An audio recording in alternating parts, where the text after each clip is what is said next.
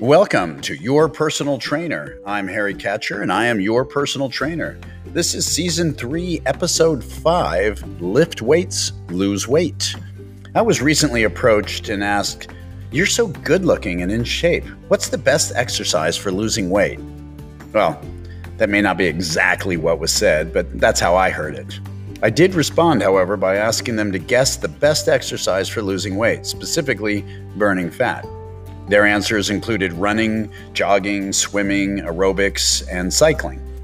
When I replied that my only form of exercise, besides the occasional walk, was resistance or weight training, they looked at me like a dog watching a card trick.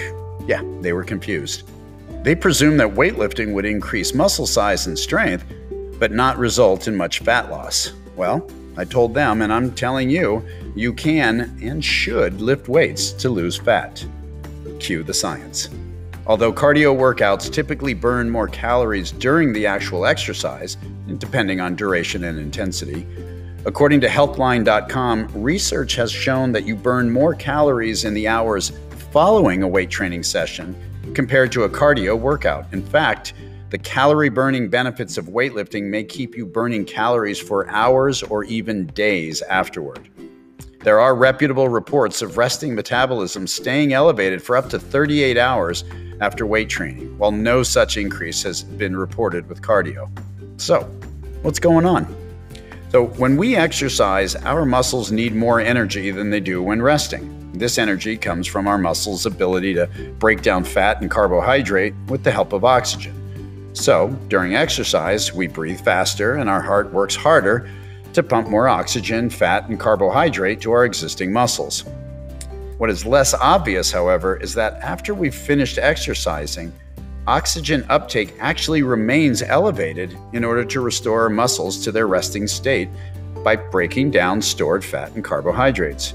This phenomenon is called EPOC, or excess post exercise oxygen consumption though more commonly known as the afterburn effect. It describes how long oxygen uptake remains elevated after exercise in order to, to help the muscles recover. For most types of exercise, a more intense workout will increase the number of calories you burn afterward.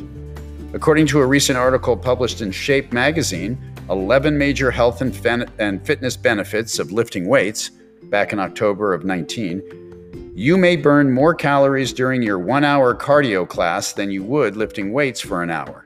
But a study published in the Journal of Strength and Conditioning Research found that women who lifted weights burned an average of 100 more calories during the 24 hours after their training session ended. That's what I was saying. Another study, published in the International Journal of Sports Nutrition and Metabolism, found that following a 100 minute strength training session, young women's basal metabolic rate spiked by 4.2% for 16 hours after the workout. And the effect is magnified when you increase the weight. And this was explained in a study in the journal Medicine and Science in Sports and Exercise. There, women who lifted more weight for fewer reps, like 85% of their maximum load for eight reps, they burned nearly twice as many calories during the two hours after their workout than when they did more reps with a lighter weight. In recent research on overweight or obese adults aged 60 and over, the combination of a low calorie diet and weight training resulted in greater fat loss than a combination of a low calorie diet and walking workouts. And this was according to a 2017 study published in the journal Obesity It's a big fat journal. Uh, meanwhile, the adults who did strength training maintained muscle mass while losing fat. This suggests that strength training is better at helping people lose belly fat compared with cardio because while aerobic exercise burns both fat and muscle, weightlifting burns almost exclusively fat. Just working out for one hour, three days a week will get the fat burning. Not a fan of breakfast first thing in the morning? you can blast up to 20% more body fat by exercising in the morning. The key eat breakfast after your workout. Burn your fat, not your food. Resistance training can also be effective for long term weight control. This is because muscle size plays a major role in determining resting metabolic rate, or RMR, which is how many calories your body requires to function at rest. Resting metabolic rate accounts for 60 to 75% of total energy expenditure in non exercising people, and fat is the body's preferred energy source at rest. Sounds great to me. Just relax and burn fat. Increasing muscle size through resistance training increases RMR, thereby increasing or sustaining fat loss over time.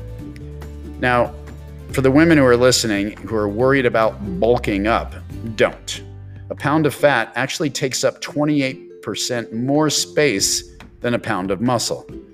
The more your weight comes from muscle rather than fat, the smaller you'll be. Body weight often goes up with strength training, but dress size goes down. Women have significantly less testosterone than men, so it would take a lot of time, effort, and calories for most women to bulk up with muscle. Now, for men, you'll bulk up, you'll bulk up where there's muscle and trim down where there's fat. As for our good looks, well, you and I will just have to hear what we want to hear.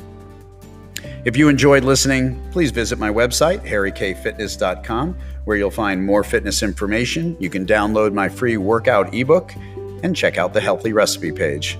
Have a fitness question? Send them to me, your personal trainer, at personaltrainerquestions at gmail.com.